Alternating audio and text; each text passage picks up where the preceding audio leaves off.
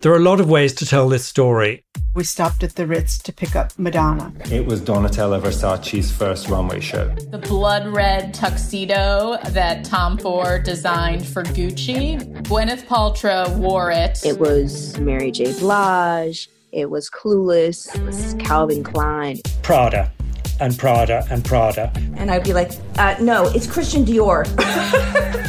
the models would walk through the store. They only wear polo. 1990 was 30 years ago, but it certainly doesn't feel that way.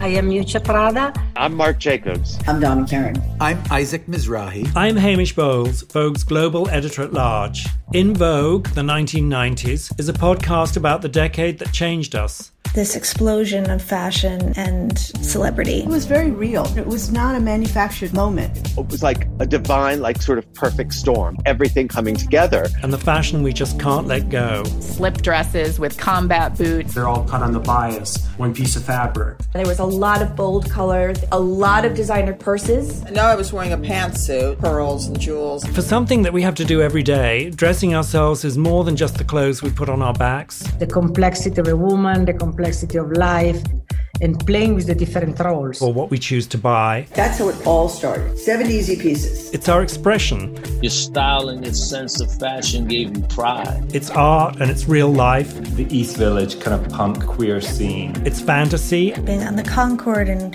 partying with Donatella Versace and being able to wear anything you want. And reality. You can't sleep if you're in the fashion business. In the 90s, the world took ownership of fashion.